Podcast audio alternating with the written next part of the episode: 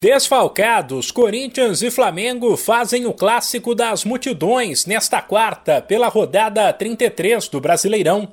Donos das duas maiores torcidas do país, eles medem forças às nove e meia da noite no horário de Brasília, no Maracanã.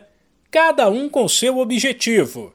A cada vitória do líder Atlético Mineiro, como a desta terça por 1 a 0 sobre o Atlético Paranaense a situação do Flamengo na briga pelo título fica mais complicada. Neste momento, o Galo soma 71 pontos, 11 a mais que o rubro-negro, que tem uma partida a menos, e sabe que se perder para o Corinthians, estará praticamente fora da disputa.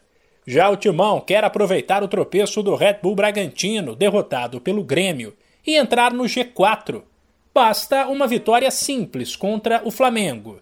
No rubro-negro, Arrascaeta e Rodrigo Caio seguem no departamento médico. O clube tem sido cuidadoso no planejamento, até porque precisa estar com todo o grupo à disposição e bem fisicamente para a final da Libertadores no sábado da semana que vem. Por isso é difícil projetar a escalação, mas já se sabe que a dupla foi avaliada no começo da semana e ficou decidido que a Arrascaeta pode voltar no sábado contra o Inter e que Rodrigo Caio provavelmente só na decisão com o Palmeiras.